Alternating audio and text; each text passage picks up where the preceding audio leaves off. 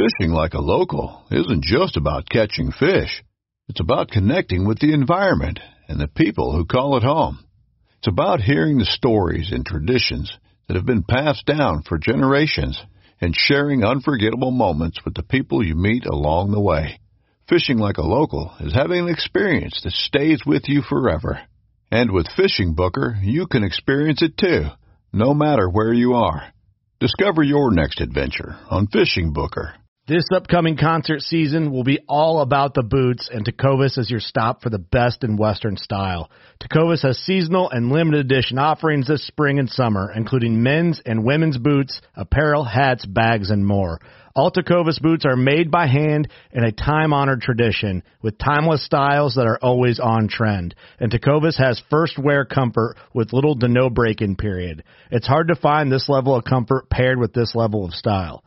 Stop by your local Tecovas store, have a complimentary drink or two, that's WCB style, and shop new styles. The smell of fresh leather and friendly staff are at your service. Many stores even have leather custom branding to make your boots truly personalized. And with regular live music and events, there's no in-store experience like it. If you can't make it into a store, just visit tecovas.com. That's T-E-C-O-V-A-S dot com. They offer free shipping on all boots, as well as free returns and exchanges, and ship right to your door. Go to tecovas.com and find your new favorite pair of boots today.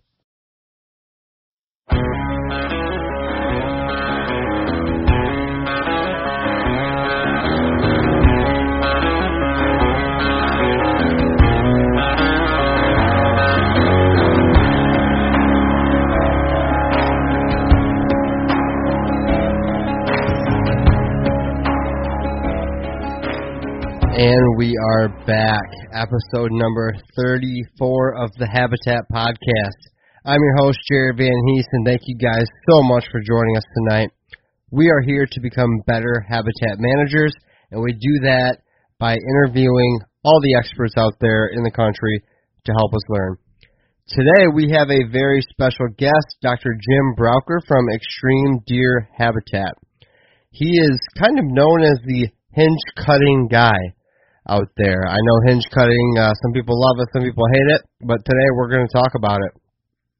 We are going to go into the three types of hinge cuts and why you want to do each one of them. We are also going into common misconceptions of hinge cuts. If you don't like them or they don't work for you, maybe we will unearth why. Um, some safety items we're going to talk about today. How to fell a tree is a very important thing to know before you go out there and start hinge cutting. And then also, you know, how to avoid barber chairs and things like that, which are ways people get hurt when uh, cutting down trees and or hinge cutting. Guys, this episode is jam packed full of information. Hinge cutting 101, everything hinge cutting. I feel like I said hinge cutting too many times, but I'm excited and it's a great episode. So sorry about that. Guys, I want to thank you, the listeners, once again for coming back. Can't do it without you. Um, we also need to thank our sponsors. I had lunch with Nick Nation this week from the Habitat Hook. Nick was telling me stories about how he had this 110, 120 inch A point working his 10 acre property this fall for a few days, and he almost had a shot opportunity at him. The important part that I took from the story was that he used his hook and he hinge cut and worked his whole property into a perfect little deer setup, more like an ambush setup for deer moving through, and he almost capitalized on another great buck in a in a mid Michigan small property situation. So you can check out what the Habitat Hook is and how to use it on his website, nationscreations.net. And don't forget to mention the Habitat Podcast. You'll get 10% off any hook you choose. That's free money, guys. I like to say free money. Next, we want to thank Lincoln Roan with the Packer Max line of cultipackers. If you are in Michigan this weekend in the Grand Rapids area, Lincoln will have his cultipackers up at the Hunting Time Expo here in Grand Rapids.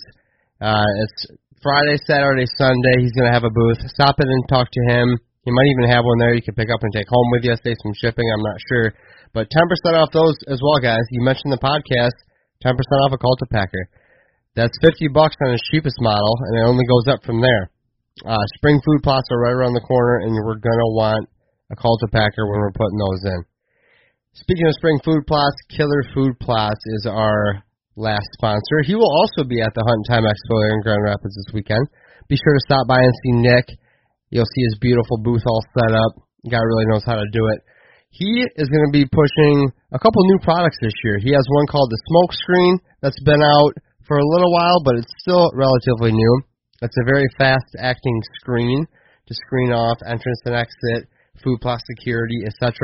He's also going to be covering his crop dusting or crop duster product. This is a great top dressing product. Uh, not quite throw and grow, but a better top dressing, you know, with with the buckwheat and the rye, etc. So be sure to stop there, talk to Nick, check out his products. You can also find them at killerfoodplots.com. Guys, enough yapping from me. Let's get Jim Brauker on the line. Thanks again. Here we are, Jim Brauker, Extreme Deer Habitat and Hinge Cutting. Good afternoon, everybody. Jared Van Hees here, back with the Habitat podcast. We have our co-host Brian on the line and a special guest, Dr. Jim Brauker. How are you doing today, Jim? Hey, okay. How are you? Good, sir. Good. It's uh, nice and cold out. Should be out hinge cutting, but uh, home with the kids today. You know. Yeah, I think I'll stay home. We went out and cut a um, couple of big dump loads of um, firewood yesterday, but uh, today's a little too cold. I, I stayed in the house and played pool this morning. There you go. Perfect. Well, hey, I appreciate you coming on here, and uh, Brian, thank you for joining as well. Jim, let's get right into this. We like to start out talking about who our guest is, where they're from, etc. Do you mind diving into that for a few minutes? Sure. I'm, my, my name's Jim Brauker. I was born in Coldwater, Michigan, which is where I reside today. I'm out on Isle Island on Coldwater Lake. I was born in a little ho- local hospital here. I pretty much was raised um, in a hunting culture, uh, hunted from the time I was a teenager. Uh, I was a mill and factory worker after high school and did that for about seven or eight years. And then I started going to college. And long story short, 10 years later, had a ma- uh, bachelor's, master's degree in biology and a PhD in biochemistry. I spent the next um, uh, two and a half decades out in different areas living in Illinois uh, where I never hunted. A lot of guys would wonder why I didn't, but uh, I was more interested in coming back and hunting in Michigan with family, which I did when I could. Uh, lived there for seven years, uh, moved up to, uh, I, I was in California for two years at Stanford University, uh, moved to Chicago area, lived there for seven years, moved to Arizona for three years, and I ended up my career in San Diego. I was a scientist, uh, mainly uh, working in areas of uh, diabetes and implantable medical devices. I retired young at the age of 56, and all my life I always wanted to learn more about deer and deer hunting. I was really enthralled with it, although I didn't get to do much of it over the years that I was working. The only place I ever hunted was Michigan, and I would fly back and go to the family farm. My wife's family had a farm, and we would hunt there for a week or two whenever I could get back. And I was never a very good hunter. We shot anything that moved because we always had antlerless permits, and we would shoot any buck we saw the moment we saw it. That we had a good shot at it. And then um, around 2005, I shot the biggest buck I ever shot. It was about a 100 inch um, nine point. And I happened to meet a neighbor uh, because that buck had come off his property. And he started talking to me about growing um, big deer and how he was doing all this habitat work and all this stuff. And I, I told him, you know, you're never going to be able to get deer to grow old as long as you have neighbors like us because we're going to shoot everything we see and I really frustrated that guy. His name was Eric, and we became friends over the years. But um, about uh, within the next year, he told me uh, a year or two later. No, it was actually three or four years later. Jake Ehlinger and I started a co-op in the area. And when we were talking to him about joining the co-op, he said, "You know, I almost got so frustrated with you guys that I was going to sell my property and move to uh, Iowa." Oh man. And, uh, and but he didn't do it. So um, I was a fast learner. I, I in 2005 I had never heard of passing a buck or anything like that. Didn't know anything about deer habitat, and uh, I decided uh, 2006. I retired. I moved back to Michigan in 2007, and I decided I was going to get my uh, 5,000 hours. Now it's more like 10,000 hours in just uh, doing nothing but studying deer, deer habitat, deer biology. And uh, so that brought me to, uh, I guess, 2011. I formed a company with with um, couple of guys, uh, Jake Ehlinger and Randy Vanderveen, uh, and um, worked that company for a couple of years. And I decided to go out on my own, and I formed a company called Extreme Deer Habitat, uh, with the goal in mind being to help small property owners do what I had achieved. I, I talk about myself. I have a book called Extreme Deer Habitat, and I have that company. And I talk about myself as just being an average Joe that decided to figure out, from a scientific standpoint, really, or a scholarly standpoint, what does it take to be successful at uh, getting deer uh, uh, on your small property and, and being able to have uh, good hunting on, let's say, a 40, 60, 80 acre property. That, that was my goal. And I figured that out and I wrote a book about it. And my main story to people is if I can do it, because I'm Joe Lunchbucket, sat on uh, a bucket out in the woods for many years. If I can do it, anybody can. No, that's very nice, and I think that hits home a lot with a lot of our listeners because we're just a lot of regular Joes as well. And I always love that story, hearing from how you went from the the brownest down, and just a few years later. I mean, I've seen some of the bucks you've been harvesting, and and you've really upped your game. So hats off to you. That's always impressive.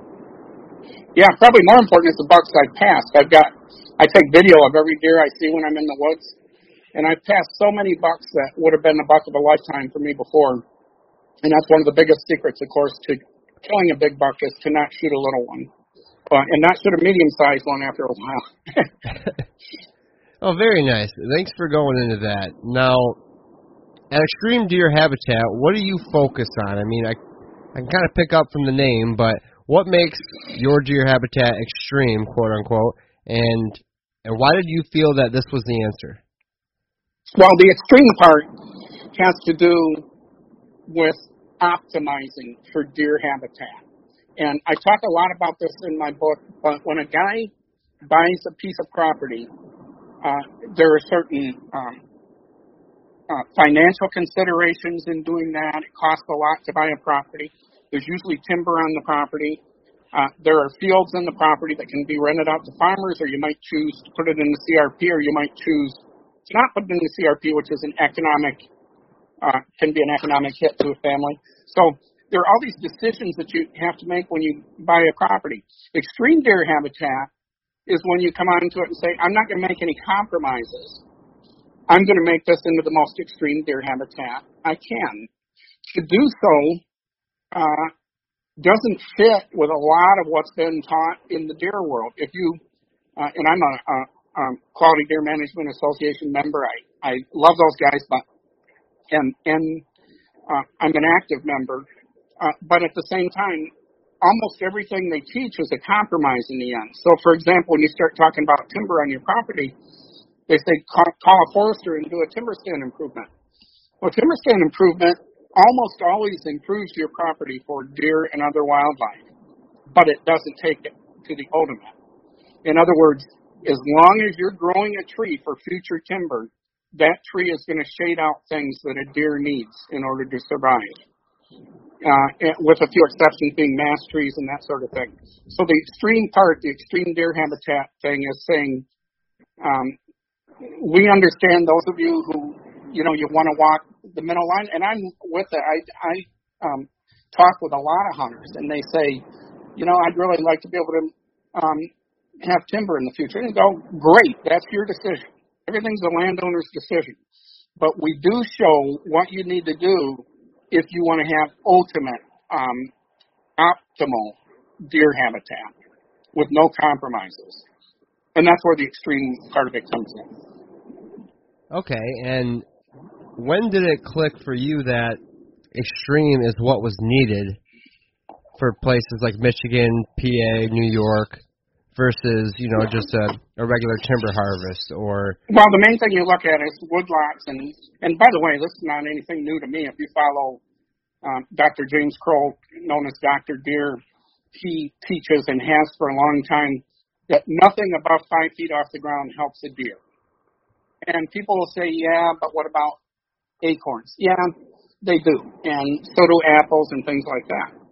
But um, the the way that people fail when they walk into their woods is on being too conservative. And if I look at the first two or three years I really got engaged, I bought a 130 acre property in Hillsdale County, Michigan, and um, I I would go in and I learned how to hinge cut, and I would I would hinge cut underneath the canopy, and a couple of years later, everything would be dead.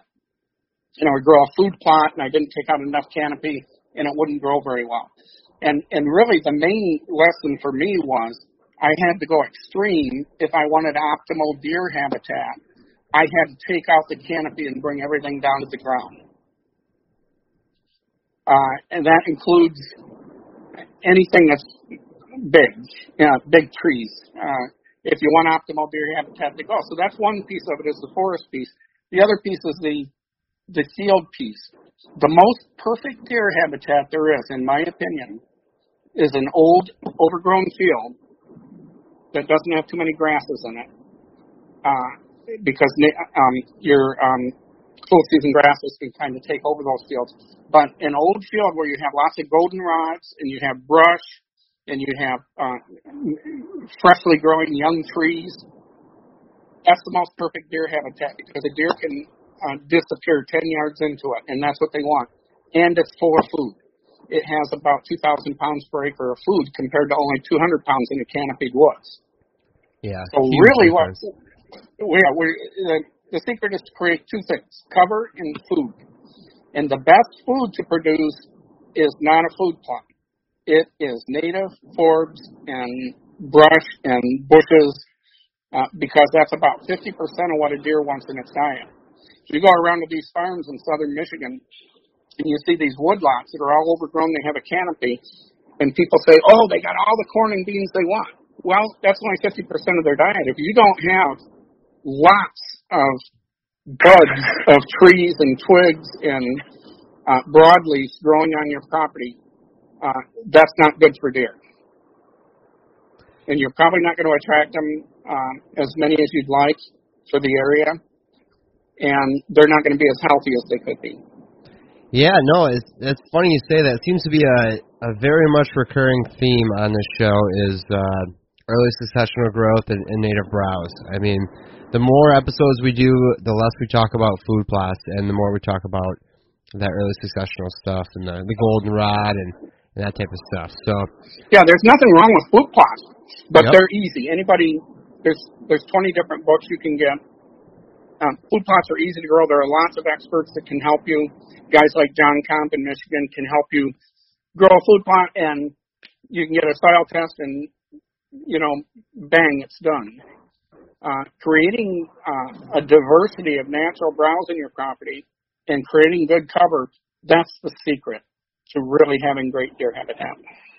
Now, if you go into a woods, kind of like I did this year in mine, and you can see fairly far across it, how far do you need to be able to see before you have enough cover? Or when should one know that, okay, maybe we need to start talking about hinge cutting? Do you have like a? Well, it's a, not just hinge cutting, but th- this is a broader question. Um, if I make a food plot that I want a deer who lives in Michigan to use in daytime, I have um, a mantra that I use. That deer has to be two jumps to cover. Okay. In other words, the chances of a deer using a one acre circular food plot in daytime and I'm talking about broad daylight, the chances of them using that in Michigan, other than on a giant, you know, one or two thousand acre property, the chances of them using it um, are about as close to zero as you can get, unless maybe it's a little uh, button buck or something. Mm. Uh, so two jumps to cover, uh, no matter what the habitat is. Uh, but there are um, nuances to that. Uh, you have to have open areas too but um, those open areas have particular uses. The open areas can be designed to make deer go around them in daylight to funnel them, and we also create open areas where um, Uh, when those are being chased by bucks, they they like to run around in heavy cover and then have an open area to bound on it. So there are reasons to have open areas. But my point is that whether it be a transition area uh, in the woods or in a field, uh, a food plot, whatever, if you want deer to be walking through it casually in daylight, not being chased there by gunshots or something, but casually walking around doing their thing, they have to have cover. They gravitate to cover areas in daytime, and they gravitate to open areas at night. So at night they'll be out in the middle of a big field. And this probably fundamentally has to do with how they escape predators. Uh, in an open field, they can run full speed if they see a predator coming. Uh, they can't do that in the dark in a covered area. So they stay away from the heavy cover areas in dark and gravitate to the open fields and in daytime. So most of us, we want deer to move in daytime.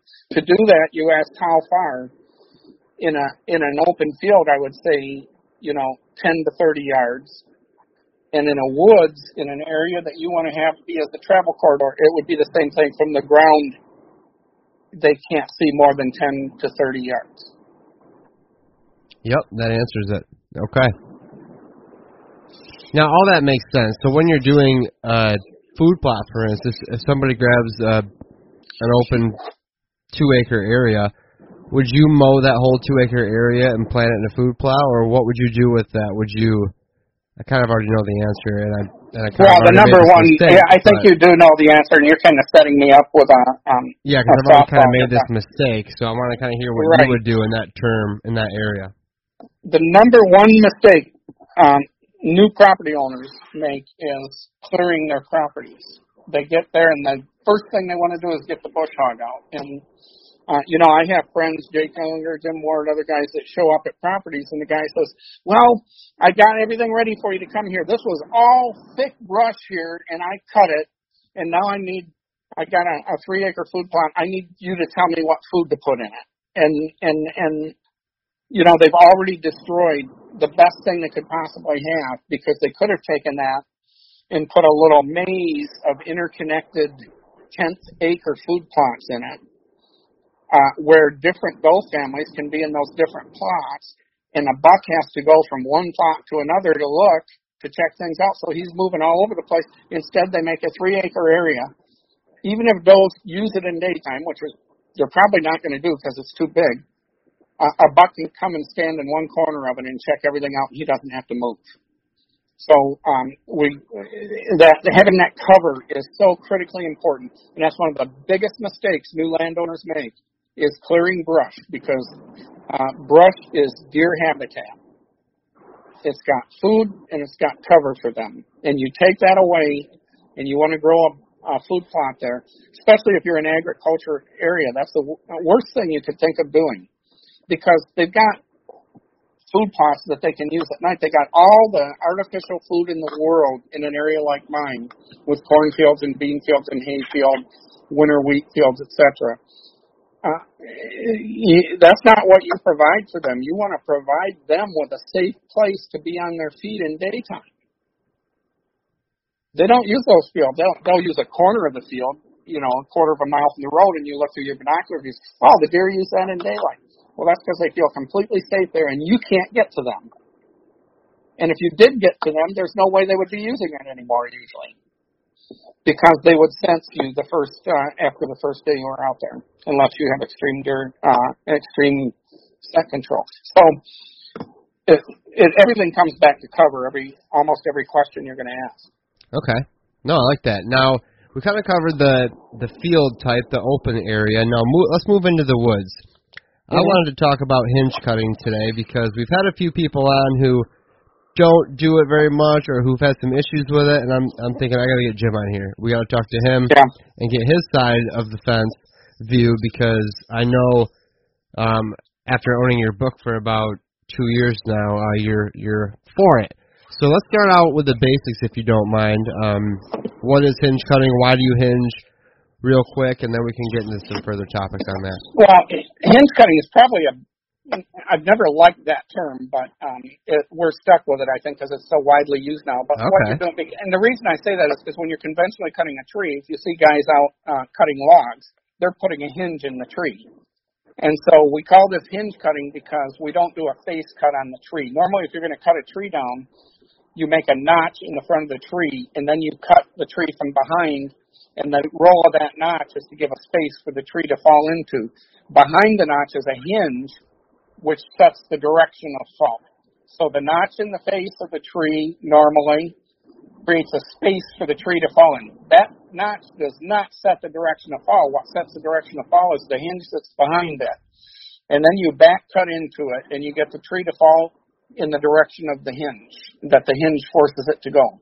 Okay. Uh, hinge cutting, you don't put a face cut in the tree. You still do a back cut and it still goes forward and hinges. And the goal of hinge cutting is to get the tree to fall to the ground sideways to hold together so that the trunk still has some support and it still has a vascular system and the tree continues to live. And that tree will then uh, provide cover, visual uh, barrier, and a physical uh, uh, cover as well as food because if it stays alive, it's going to continue to produce buds that the, and leaves that the deer can eat. So what we do to hinge cut is to cut the tree about three quarters of the way through. No more. People, uh, the big mistake people make is often hinge cutting too far, and then it breaks off. Uh, you hinge through and then pull or push the tree down, or let it fall uh, if it has a lean in the direction of its lean, but that isn't always the best way to do it because you can get more breakoffs that way. So we're trying to get the trees down on the ground, create cover, and keep those trees alive. And how long do they live for once you get a successful hinge cut? Indefinitely. I mean, if you walk around any given woods, um, you should see, especially uh, basswood and mulberry trees that tend to break down in storms, and uh, a lot of them, uh, basswood and mulberry, uh, and there are some other species as well. Box elder is another example. You see these multi-trunked trees in the woods; those are um, often out uh, the ancestors of a natural hinge cut where a tree dropped over and then sprouts came up out of it and and they make all uh, they make new trees so uh, the the longest I know of I I helped a guy named Mike Hartges and Mike Hartges is a guy who is the original guy that brought hinge cutting to Michigan. Uh, he uh, studied under a guy in Wisconsin, uh, had a mail order uh, course in deer habitat back in the mid early 90s, and that guy um, taught uh, Mike Hartges how to hinge cut, and then all the hinge cutting in Michigan, and I've done a lot of research on this, uh, emanated from Mike. Well, Mike had trees on his property that were 20 years old. Uh, three or four years ago, we went and rehinged those trees. So they had been growing for 20 years. Wow, that's awesome. And I've got a video on my um, YouTube site showing uh, Mike and I cutting, rehinging one of those trees. Now, were you? So Mike developed. I actually walked Mike's property about probably three years ago. He gave me a tour of it, and it, I did see the tree you're talking about. And yeah, the the rehinged trunk is already gigantic, being 20 years old. I mean, it's like a whole other tree. Now, yeah, Mike's been doing that for forever, so he obviously knows there's some benefit to it. What made you think, okay, I want to hinge a bunch now. I want to go in and and write a book on it, kind of, sort of. For instance, I want to go into my woods and and you know, how did you decide like this is what I want to do? I'm going to get after it. Well, um, I just saw examples on other people's property. I toured Tony LaPratt's property. I saw Jake Ehlinger's property. I saw Mike Hartges' property. And I saw the value that comes from doing this. But, uh, you know, Jake and I have worked together a lot over the years. And, um, you know, we really developed our thinking over a two or three year period. And we had some friends that helped, um, helped us with that thinking. But, uh, like Alan Brissett from, um, Jackson, Michigan taught us a lot um, we developed over time to an understanding that, um, and, and let me just parenthesize this because you said you had people on that had done hinge cutting and they um, maybe hadn't had such good results.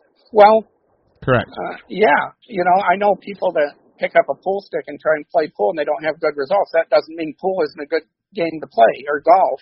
It Right. means that you haven't gotten very good at it yet. And so you're disappointed in it.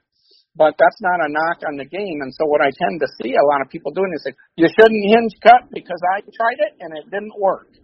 Well, there are about 10 ways uh, that people normally uh, go out there and they make their hinge cutting not work. They cut too big of trees. The trees don't stay together and they say, well, the hinge cut didn't work.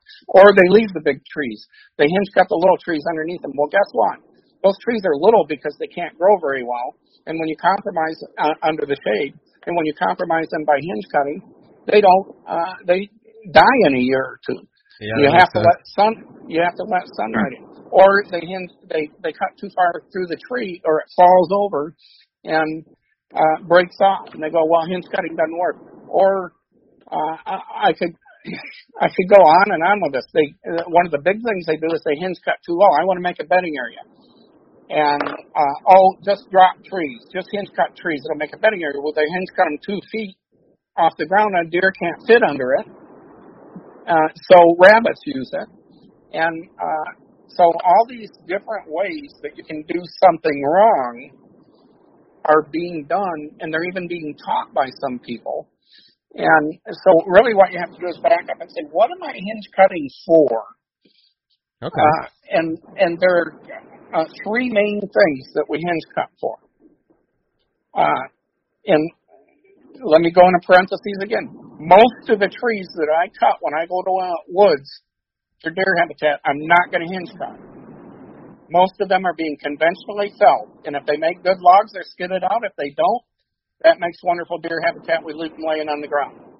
Either way, we're cutting conventionally cutting most of the big trees, and then we start hinge cutting.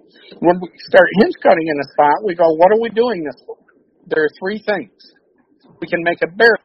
All these guys that have tried to make um, um, bedding areas by cutting the trees 18 inches or two feet off the ground are really creating barriers. I have created areas of two or three acres with the intention of not allowing deer in there because I had a poacher um, nearby. And I would go in every winter for three years, never saw a single deer track in that area. I can stop a deer from going in an area by hinge cutting in a way that a lot of people have hinge cut for bedding and said hinge cutting doesn't work.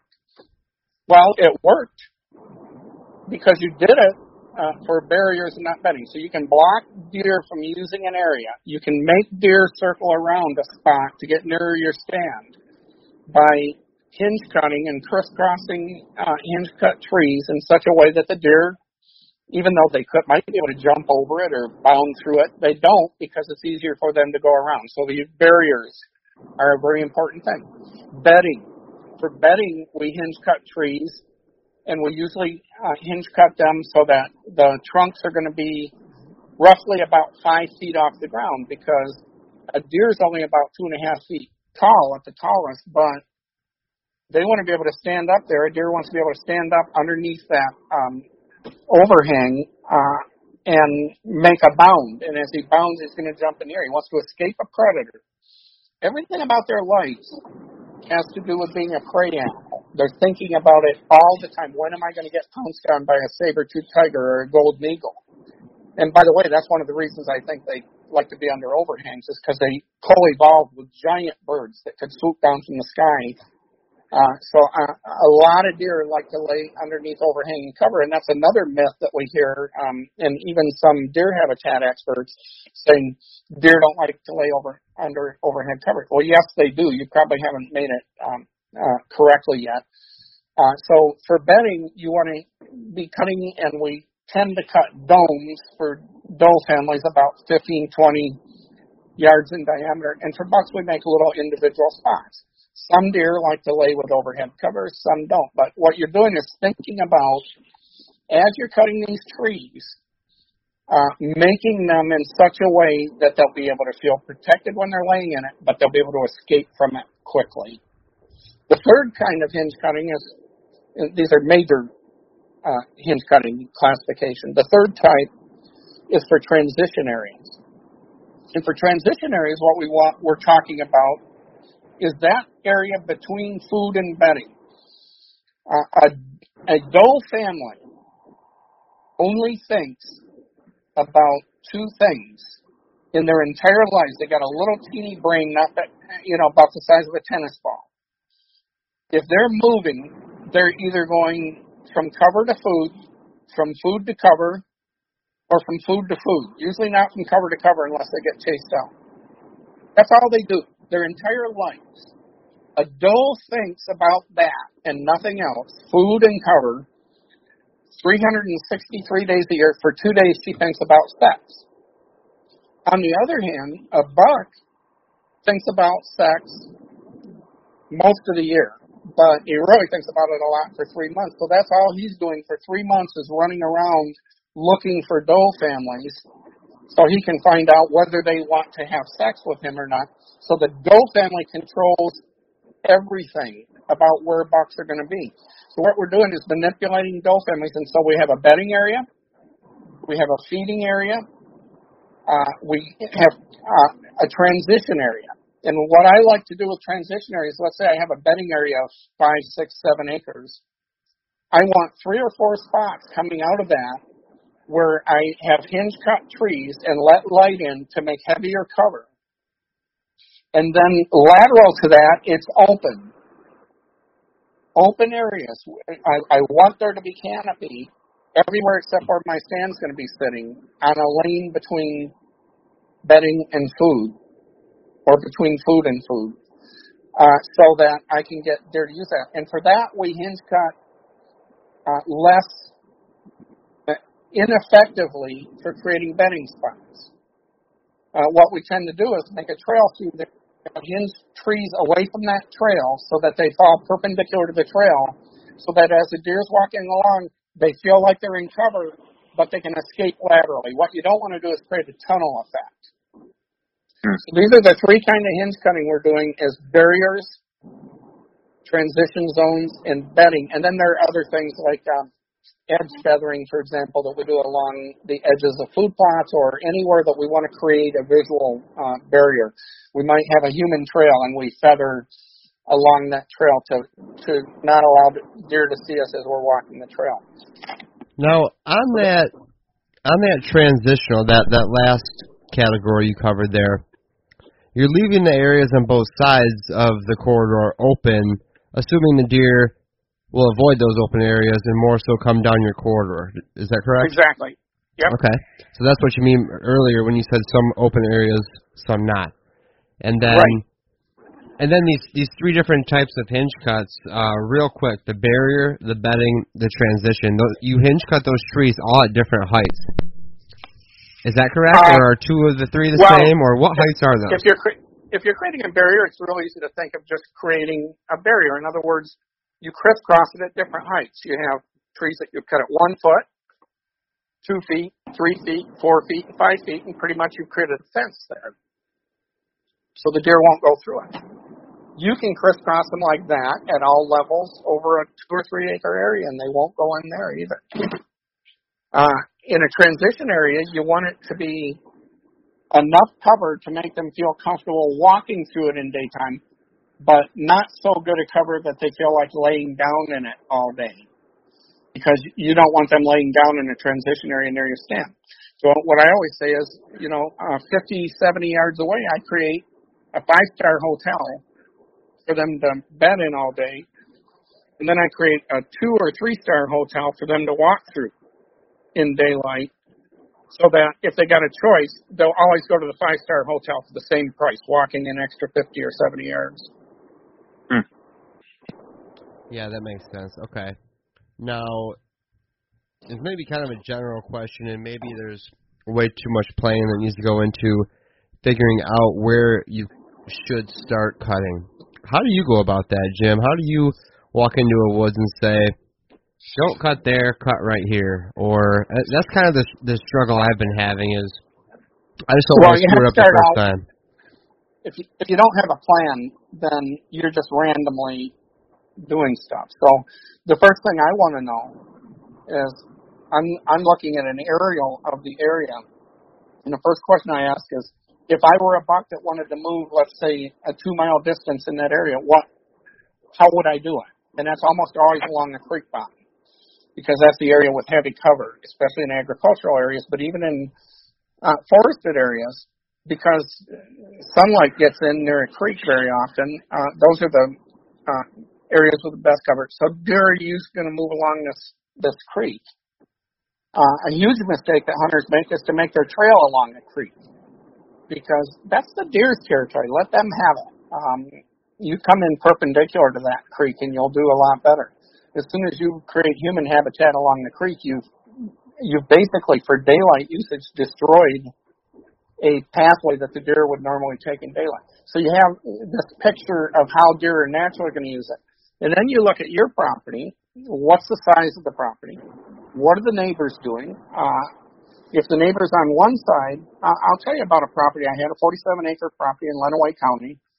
Uh, and, absolutely uh, expect to see a four and a half year old every year when I hunt out there, even though it's in heavily hunted area, Michigan. Uh, I had a neighbor who, in fact, I told you about him. He was the guy that I met, um, at, who was the first guy that ever talked about uh, quality deer management to me. He was on one side of me, and some poachers are on the other side of me. I set up my deer habitat because Eric on uh, the west side of me was growing all kinds of food, and these guys were sneaking into the woods on the east side of me. So I created a bedding area exactly right next to that fence line on the east side, so thick that those guys would not sit there and hunt into it because they couldn't see into it. Heavy bedding, and I freely created trails right into my neighbor's property on the west side because I knew he wasn't going to shoot any of the um, young bucks. He was more selective than I was. So my deer traffic on that property in the morning, 100% of the deer that I ever saw were moving from west to east to spend the day in my bedding area and virtually 100% of the deer in the evening would be moving from east to west to go take advantage of the fields that my neighbor Eric was growing. Hmm. I might have done that completely different if I had uh, neighbors on each side of me that were QDM neighbors. Right. So you have to look at everything about your property and draw a plan out about how you want deer to move on it based on natural features, on um, human um, features, like you know which neighbors are going to be helpful to you and which are going to be harmful. You put all that together, then you look at your property and decide how can I get into that property. I need areas that a human can walk through, both at night and daytime, and it's probably not going to run into a deer. I need areas where I can ambush deer. I need areas where the deer can bed. I need areas where the deer can feed and you lay all that out on an aerial first. Then you know how to hinge cut each area. If it's a bedding area, you're going to do it a certain way. If it's a transition area, you're going to do it another way. If you don't want deer to go across a certain area, you leave it open and don't cut it at all. If you want to funnel deer uh, finely into a spot, you uh, do some barrier cuts. So your plan tells you exactly what kind of cutting you need to do in various areas. Nice. Thank you. Now, Jim, once uh, we get our plan in place, what's the best time of year to start this, and uh, what kind of tools are necessary to get this done? Well, I always say that the best time to hinge cut is when you have a saw in your hand. Period.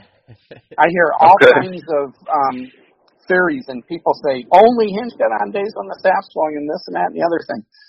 Uh, the only thing that inhibits me from, uh, and that that includes conventional cutting or hinge cutting, the only th- the only thing that I take into consideration is uh, the the deer on my property. Uh, so uh, bucks are going to go into uh, um, hard antler in September I try to be out of the woods uh, by mid-August. Right. and uh, especially in sensitive areas. Other than that, from January 2nd, the day the deer hunting season ends, because I don't want to be out there either during deer season because I could I could push young bucks out and they'll run off to another property and get shot. For so sure. I, I stay out of the woods. January 2nd in Michigan is usually the first, uh, the end of hunting season. From that day until August 15th, any day that I have a chainsaw in my hand, I'll cut. And I've never seen, I've cut tens of thousands of hinge cut trees. I've never seen a difference in survival, whether it's, uh, you know, nine degrees out or, uh, 90 degrees out. It doesn't matter. Uh, I can get those trees to survive. It's, it's technique oriented for the most part. Wow. Okay. And uh, what kind of tools uh, are needed? I know you talk in your videos about uh, guys can do it with a handsaw, and uh, some guys might need to go that route. But what would you recommend for the guy that has a you know fairly decent budget that uh, could help him out get the job done the best way? Well, um, if, if you're going to cut very large trees, which I don't recommend unless you really know what you're doing, you need a um, a, a saw that can handle those trees. If you're just hinge cutting, uh, let's say you've had loggers come in and take out all your big trees, then a small chainsaw. I use a, a Stihl 201T, a top, top handle arborist saw. Uh, but any small chainsaw, you get very tiring when you hinge cut because you're actually um, reaching up a lot and hinging at four or five feet off the ground. Uh, so uh, you can get tired really fast. And the the thing Sure. that causes causes the most injuries with chainsaws is fatigue. And so anything that keeps you from being fatigued, I use a handsaw a lot. I use um, a Silky Zubat, which is um, a Japanese steel handsaw, and I've had them go years without being just as sharp as the day I bought them.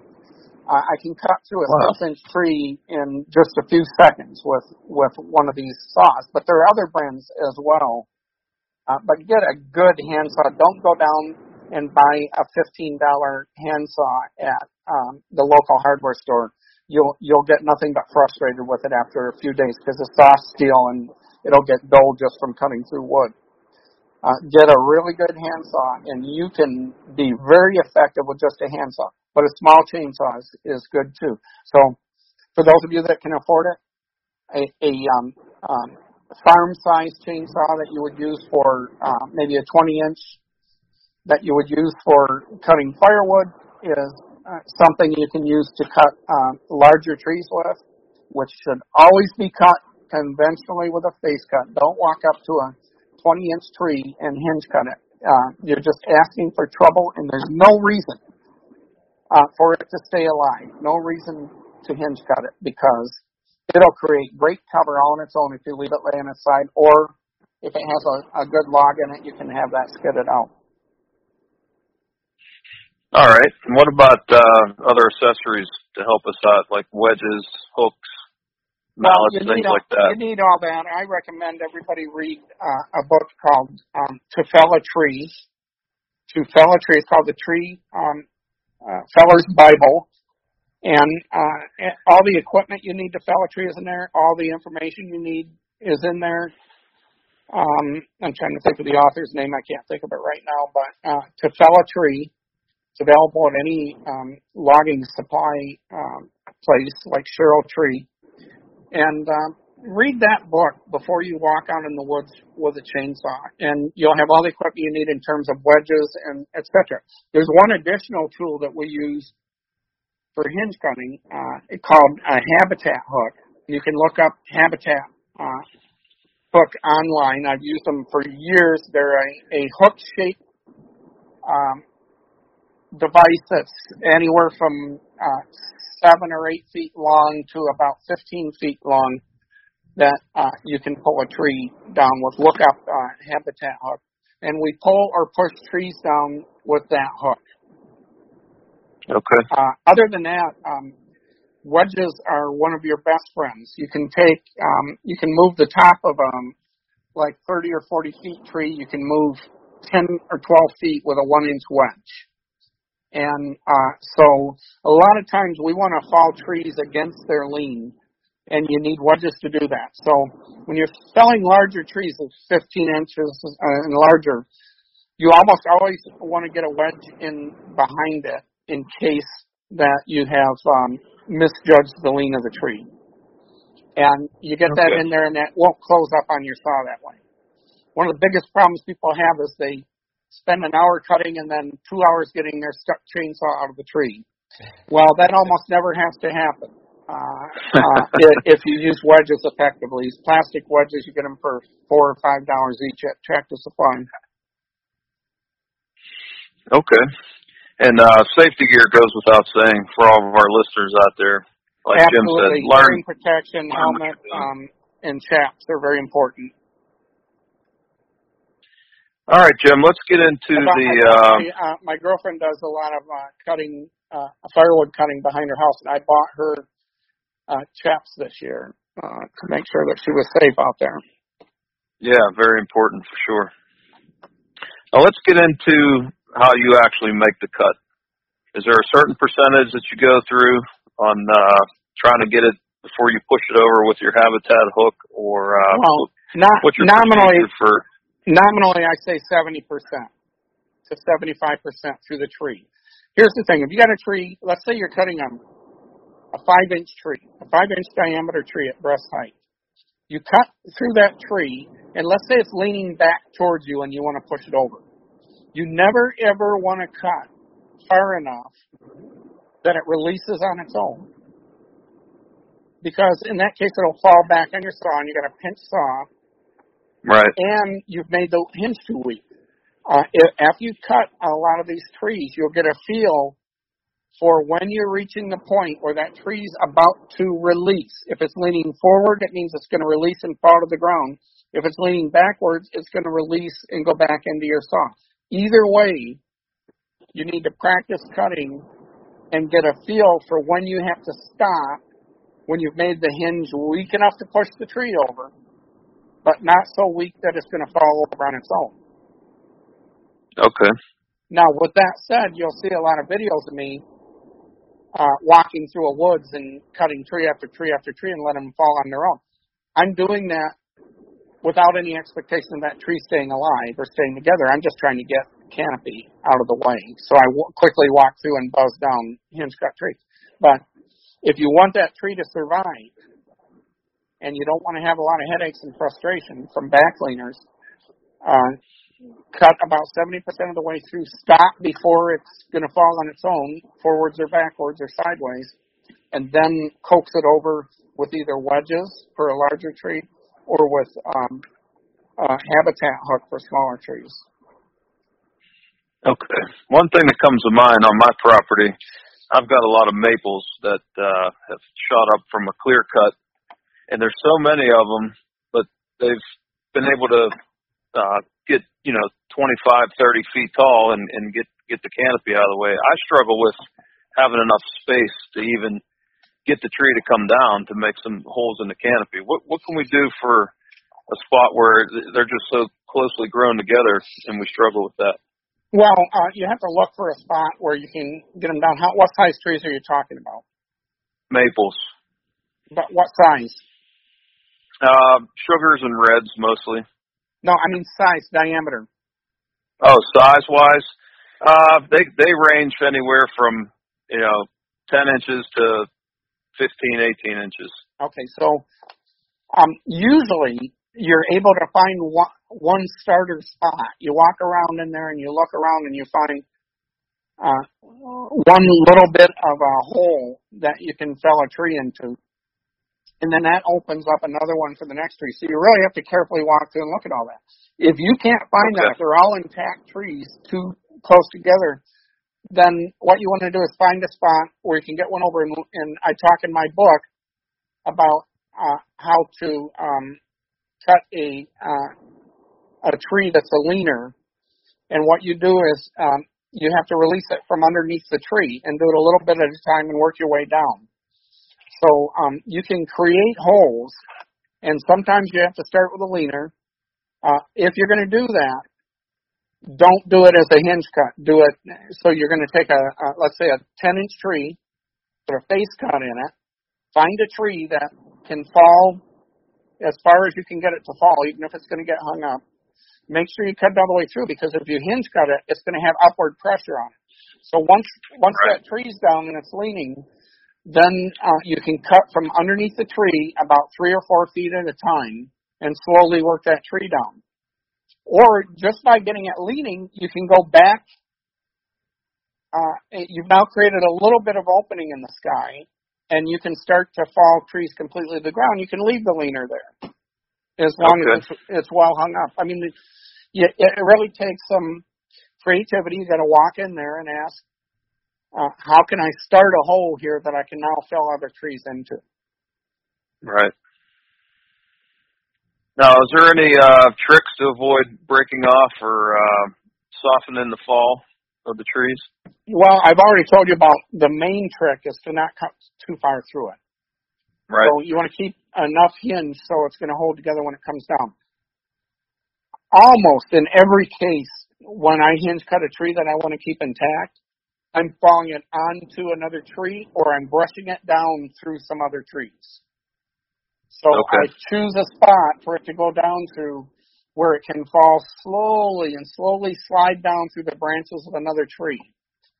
Oftentimes, uh, if we're making a bedding spot, for example, where we want to create a dome of trees, we start with a larger tree, we fell it conventionally, and then we land the tops of smaller trees onto the tops that are sticking up from that tree, and that causes them to land softly. If you go Okay. past 90 degrees, it oftentimes pinches the circulation of the tree off. So you want to have your trees, uh, try and design it so that they're leaning upwards a little bit when they fall, and they softly land on another tree or they brush down through another tree. Okay. But the, but the main Makes a lot trick. Is to not cut too far through, and most people do. Right. Now, do we have to uh, pay attention to the sap flow or the fluid for many of these trees for any reason, or is that insignificant? Unless you want to make maple syrup, I don't Okay. think it matters.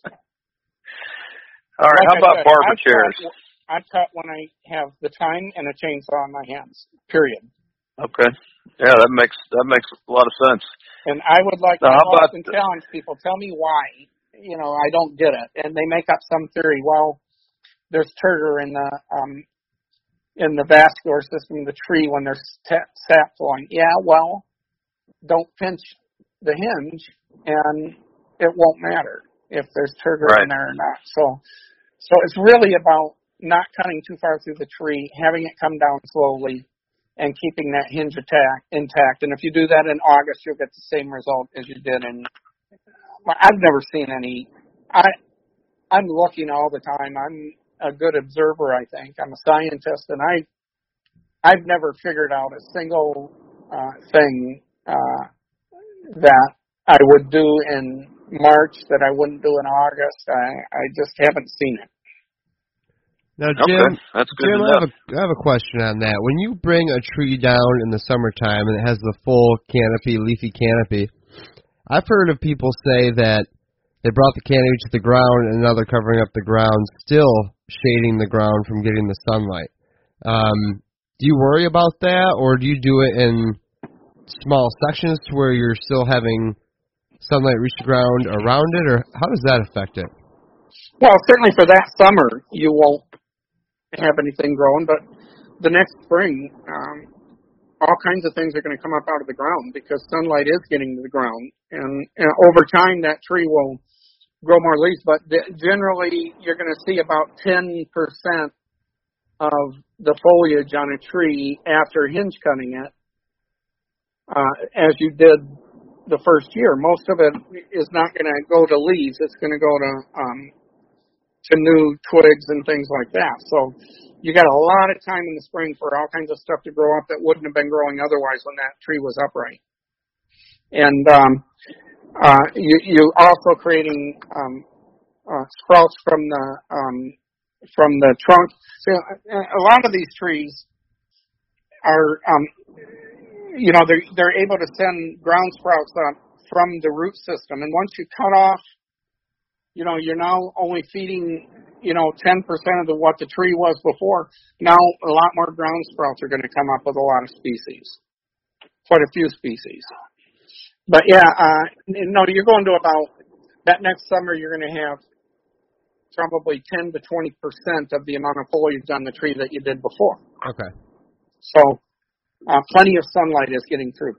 I look at areas that are um, heavily hinge cut, and I, they don't look any different to me than um, uh, a um, clear cut in a lot of ways in terms of the number of sprouts and stuff that come from the ground. With the additional feature that you you have the residual of the tree there. When you clear cut, you're dragging the tree away, and you get a lot less cover.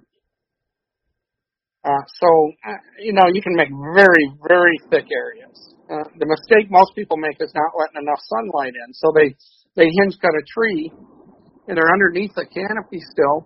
And then they look at it the next year and say, oh, it had all kinds of leaf on it. It must have um, suppressed the growth of other trees underneath it. No, it's probably that you didn't, you still had too much canopy. That's what I usually see. Okay. Now let's cover a little bit about the bad cuts that we want to avoid, like barber chairs. Explain what those are and some of the other uh, hazardous things we want to stay away from. Well, barber chair is a situation where you, when you cut through a tree, you reach the center of the tree. Let's say it has a little bit of forward lean, and that's usually where a barber chair comes from, is a tree that has forward lean. So that means you're cutting into the back of the tree on the side that it's leaning away from. So as you cut through the tree, it reaches a point where your saw is now at the center of the tree. And the center of the tree is the weakest part of the tree. That's soft wood in the center. The hard uh, wood is on the outside. So once you get to the center, uh, there's a lot of strain on that leaning tree, and what can happen is it can split upwards. And when it splits upwards, the tree starts to fall over, and that um, butt of the tree can fly backwards. And uh, when the top of the tree hits, it can spring off the tree and cause all kinds of problems and heartache for the um, for the tree cutter. So, uh, to avoid barber chairs, which are very dangerous, there are two things. Well, really, one main thing. But uh, the first thing is don't cut a tree with too much forward lean. Second, cut quickly through the center of the tree. Get to that 70% as quick as you can. In 2011, uh, there was an OSHA report of a logger who was cutting a tree, and he was doing a conventional face cut in the front, but uh, he was cutting from the back of the tree, and he ran out of gas. And when he did, the, the saw stopped. And when the saw stopped, strain started developing right at that point where the saw had stopped. And the tree split upwards and it killed him. Um, now, for a logger, that means you should have plenty of gas in your saw, for all of us. Uh, but what it tells you is you need to quick, cut quickly through the soft center of the tree and get as much of the hardwood on the other side as you can holding the tree up. So that when it tries to split upwards, it'll be um, in, in, in the harder part of the tree towards the face of the tree, about the front 30% of the tree. So having a sharp saw is critical. If your saw is throwing sawdust, you're in a very dangerous situation. It should be throwing chips of wood. Mm. A sharp saw is number one thing. Plenty of fuel in the saw so you can get all the way through what you're trying to do. And then cut as quickly as you can. And then stop as quickly as you can once you've gotten through the heart of the tree and you now have 30% left. Stop before it falls. So it's a fine line. Got to cut through quickly. That's the main way to avoid barber chairs. Cut through quickly. And um, the other thing is to make sure that the tree is not leaning too much. So what do you do with those leaner trees then, Jim?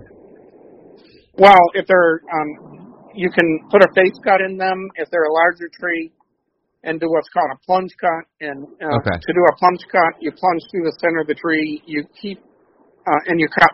You create the hinge and then cut backwards. And I I describe how to do that in my book, and I have a video online uh, that I've gotten great reviews from loggers. Um, plunge cutting is a way to achieve that, or avoid cutting a big leaner. Um, uh, small leaners, you can pull in the other direction with a hook. Cut it from the lean direction away from its lean, and then pull it down or push it down with the hook. Yeah, you actually go into a lot of different detail in your book on multiple ways to cut and how not to cut. Uh, very informative, and you also mentioned cutting high to be safe, or, or just cutting high in general as a as like a safety feature. Yeah, What sounds kind of strange. Uh, I, I do have an illustration in my book of, um, you know, it, if you're in an OSHA job uh, site, you are not supposed to cut up above your hip. Now the facts are that climbers who are in a much more dangerous situation do cut above their uh, shoulders all the time. So they're climbing 60 or 80 feet up in a tree and they're cutting upwards to cut a branch off. But when you're on the ground, it's absolutely forbidden by OSHA to do that. So it's an interesting thing. There are different criteria uh, for climbing than there are for on the ground work. And it makes perfect sense if you're doing logging, you never have to cut above your shoulders like that. But when you're hinge cutting and you're purposely creating a situation where you might create a barber chair, by cutting up higher, that barber chair is going to be happening above your head. And so it's not going to kick back right in your face. It's going to be up above you and it gives you more time to get away from it. So as odd as it may seem, uh, in, when you're in a situation where you're about to create a barber chair very possibly, just because of the way you're cutting, not making a face cut, uh, it's actually safer in my opinion to cut a little higher. No, that makes sense. That way, like you said, if it does barber chair, it's going to be above your head. So Right. I see what that means. You okay. still have to get out of the way of it. and you should still wear a helmet either way. But yeah, but you have more time if it's up above your head. so tell me, tell me about a close call that you've had in the woods with a barber chair or with anything else like that. I mean, cutting as many trees as you've cut, you've had to see I some can say I've crazy never, stuff. I've, ne- I've never had a close call with a barber chair, and I think Good. uh, Wow. the risk of barber chairs is is way overstated uh, because even on videos, and I've looked at thousands of videos online of people having accidents, barber chairs happen in slow motion. Uh, eh, you know, they can't happen all at once. They don't instantly kick back like uh, somebody swinging a baseball bat at you uh, from behind. Uh, they're happening, and you can see them happen. Never had a problem with the barber. I have a little teeny, like 15 second video online where I happen to be standing in front of a video camera and a tree that had gotten loosened up before. It's about a 25 foot tall tree, about no more than three or four inches in diameter, came crashing down two feet in front of me, the top of it, uh, top one third of it. And I just turned and looked at the camera like, you know, that could have killed me uh, could have killed me, and, Wow. and yet it's totally unforeseeable because it was a tree that had been a dead tree that I think it was a dead tree that had been weakened by another tree falling. So no, I've never had a barber chair that I felt posed a risk to me. Another time I was cutting a very large tree, conventionally cutting it, and as I went to um, uh, uh, that tree went a little bit sideways on me, and as I went to walk away from it, I slipped and fell on the ground, and uh, I started rolling on the ground. Uh, but again, that was a conventional cut; it wasn't a hinge cut, uh, and obviously, I wasn't killed by it. So Oh wow, that's pretty much get the heck out of the way as soon as you start making that cut right, or finish that cut, Yeah. I should say. yeah. Well, and anticipation is super important when you're cutting, and I'm talking about preserving the tree. That anticipation, I'm reaching a point where it's about to release, and uh, keeping your eye on the tree. And I, I, I once uh, made a video, and I noticed that when I was in a, a, a woods cutting trees, as I was walking along, I was looking up every few seconds. And uh, I actually did a video where I put the words "look up," look up every time I looked up, because that's what you need to. You need to be constantly paying attention uh, to what's above you and what's happening when you're making the cut. You're looking for little teeny nuances of how the tree is responding to the cut. And if you see that thing start to move, start the barber chair, for example, what I do is I cut a little faster and I get through the barber chair. That's the fastest thing I can do to avoid it. Because if it's starting to split, if it's starting to feel some pressure, and I cut past that split, it's probably not going to split anymore. Uh, when I when I see the tree just start to relax a little bit in a forward motion, I know to stop now and go ahead and get my hook and pull it down, or have the guy on the hook pull it down. So it's really about paying attention as the main safety factor and understanding where the stresses in the tree are and watching for them. No, I think that's very important. Thanks for that. I uh, I'm kind of green in this area, so it's it's important to to hear all this stuff, and especially that other book you mentioned on how to fell a tree. Yeah, check that book out as well. Jeff, I remembered his name too, Jeff Jepson. Okay. Jeff Jepson to fell a tree. Everybody, everybody walks out in the woods with a chainsaw should have read that book. Perfect. Now, we kind of covered some cons of hinge cutting, uh, kind of some rumors of, of why other people don't do it. Um, we've covered some benefits. Say you've hinged and now you have your all your hinge cut areas, whether it's a corridor, bedding, or um, a barrier. What do you do for maintenance? How do you check on these and make sure they're not falling into uh, an area where the deer will just totally avoid it? What do you do? Well, uh, you have you have to. Uh, you know, one of the worst ideas that anybody ever uh, created for small property owners was create a sanctuary and don't ever go into it. Those that concept was developed in the South, in Texas and across the South, where people had thousands of acres, and they would say, "Okay, I'm going to take this 300 acres and I'm going to make sanctuary on it. When you have a 40, 60, 80 acre property, and let's say you create a 10 or 12 acre sanctuary in it, you have to be in there every single year making sure. So, for example, I make, and this is what you're getting at, I think, I make a, um, a doe bedding spot. And I go in year one, they're using it. Second year, we get a storm and the one of the main um, support trees has broken off and fallen down in the middle of it, and they're not using it anymore. I need to go into that sanctuary and I need to see that, and I need to fix that. So I'll go in and cut it up, um, uh, get in there with the chainsaw and open it up so that I can get those deer using it again. Another thing that happens is a tree falls down across the trail in your sanctuary, and maybe it's a trail that leads into a bedding spot. A deer needs, for a larger bedding spot, for doe family, it needs three escape directions. For a buck spot, it needs a front door and a back door. If a log falls down across that, you won't see deer using that anymore. So you got to go and cut a hole. I've seen the same thing with trails, and I I was um, doing a video one time. Randy Vanderveen was following me through my uh, sanctuary, and we found a spot that was completely overgrown with um, multiflora rose and uh, other kinds of briars and stuff. And that spot had been open just a couple of months earlier. It was a trail.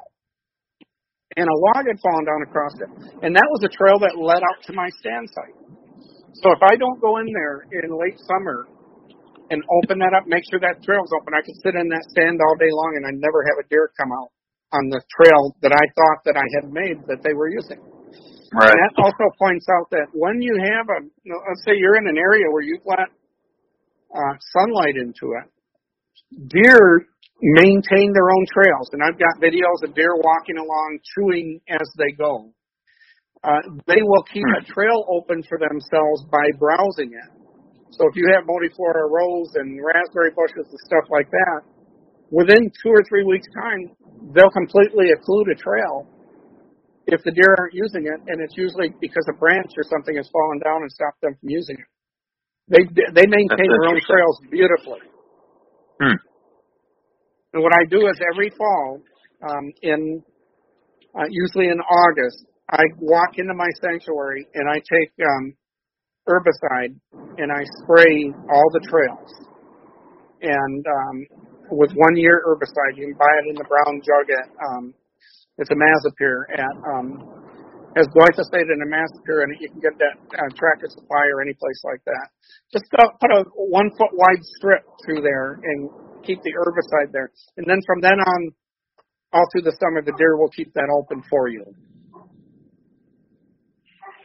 Now, on the subject of these trails, Jim, I saw in one of your videos that that you go into some of these bedding areas, and once you get everything hinged the way that you want it, you start cutting out the trails and using a backpack sprayer yes. to make these trails. Is can you go into detail? You know, how wide do you make them, uh, in the process that you use for sawing and spraying through those yeah, areas? what I do is I, I go into my sanctuary every August and um, I take a I have a DR mower, a walk behind brush mower. This, these things will cut up to two inch diameter um, trees, and uh, it's very important when you go in and you take out the canopy in the woods.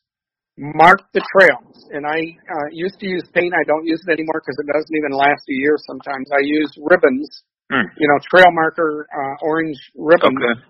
And all my trails are marked because if something does happen and the deer stop using that trail, it'll be, you know, because a branch fell down or something, you won't even know where it is because everything will be so thick in your woods. Yeah, completely Right.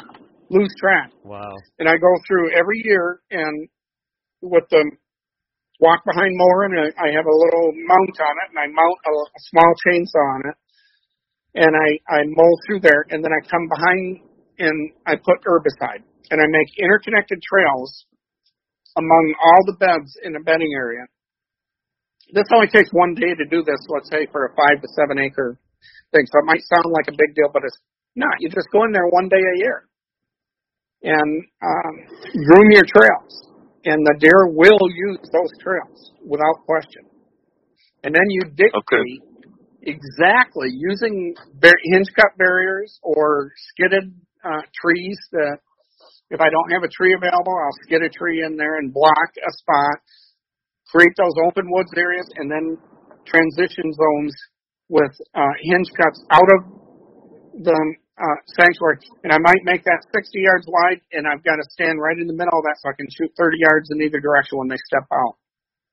Nice. Excellent. And that that's the that's the approach they're going to take. And um, so if I were going to do that, I had a 60 wide yard swath running from the bedding area to a feeding area, and I'm in the middle of it, let's say, so I can shoot 30 yards in either direction.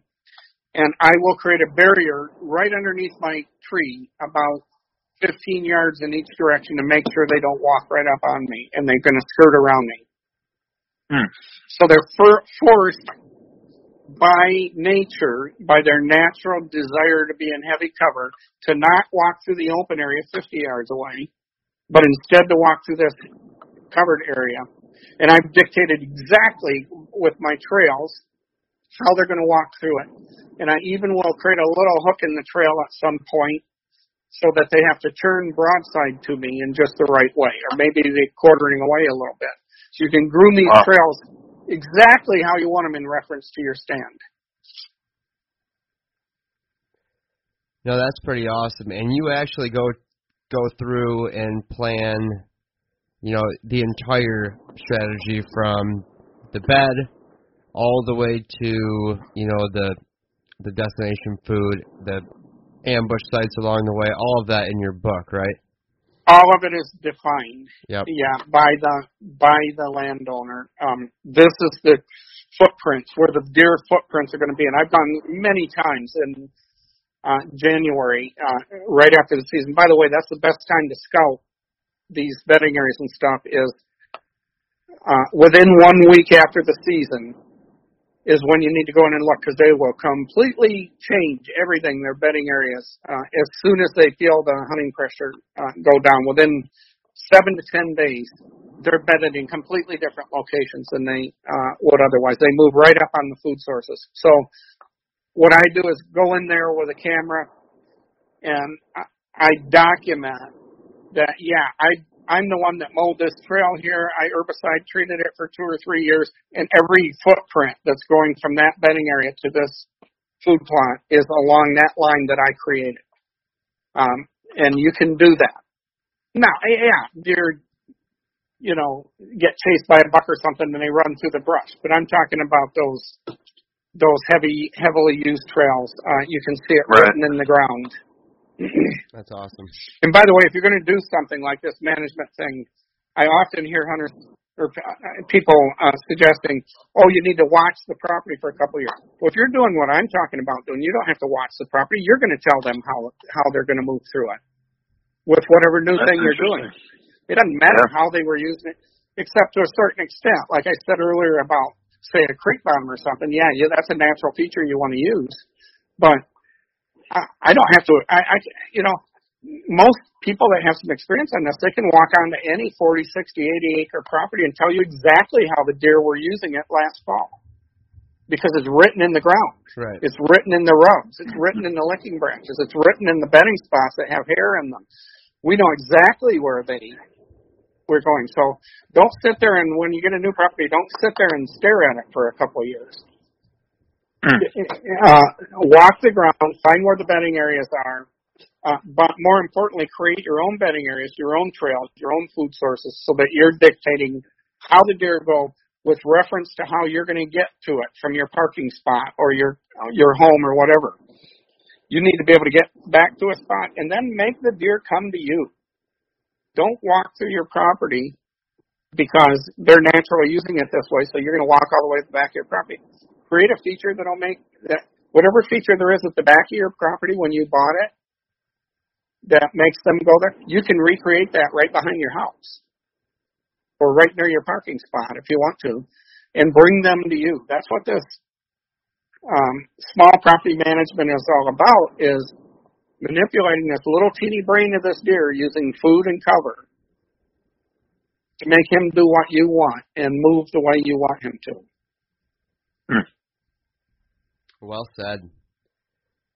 Now, Jim, I want to be respectful of your time, and we've gone uh, into a lot of of great stuff here. Is there anything else you want to cover before we wrap up?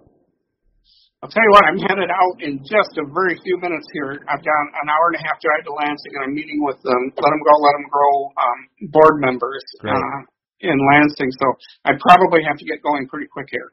Okay, well, Jim, let's wrap up and talk about how people can find you and your book, if you don't mind, and that'll be good. Yeah, I have a website called extremedeerhabitat.com, just the way it sounds, Extreme Deer Habitat. And uh, on there is a buy the book tab. You can buy the book there. Uh, I also have uh, um, very active YouTube site. I, um, I'm up to on one video. I'm up to four million views with it. Wow. Uh, Wow. that's a, uh, actually a kind of an ancillary to the deer thing. It's on um, how how to keep from having uh, a severe poison ivy reaction when you're out working in the woods. Uh, but I have many uh, videos on there, and it's um, youtube.com forward slash extreme deer habitat. I also have a Facebook page um, that is uh, facebook.com forward slash extreme deer habitat. That's great. And your book, is that still for sale? It is for sale. It's an ebook. Um, it's available at my website uh, on a tab called Buy the Book, and you go in there. Uh, I think it's 19.99 or something like that, and um, uh, you buy it and you download it, and it's a very powerful thing to have an ebook, uh, and it's the wave of the future for uh, teaching books because it has 48 videos attached to it. So as you're reading through this book, and you want to see a chainsaw technique, you click on a link and a video comes uh, comes right up. So uh, also websites, you can click in the website. So there is never going to be a paper version of that book. It's always going to be an ebook because it's a better That's great. better experience for people. Great. Well, that's awesome, Jim. I want to thank you again so much for coming on. I do appreciate your time.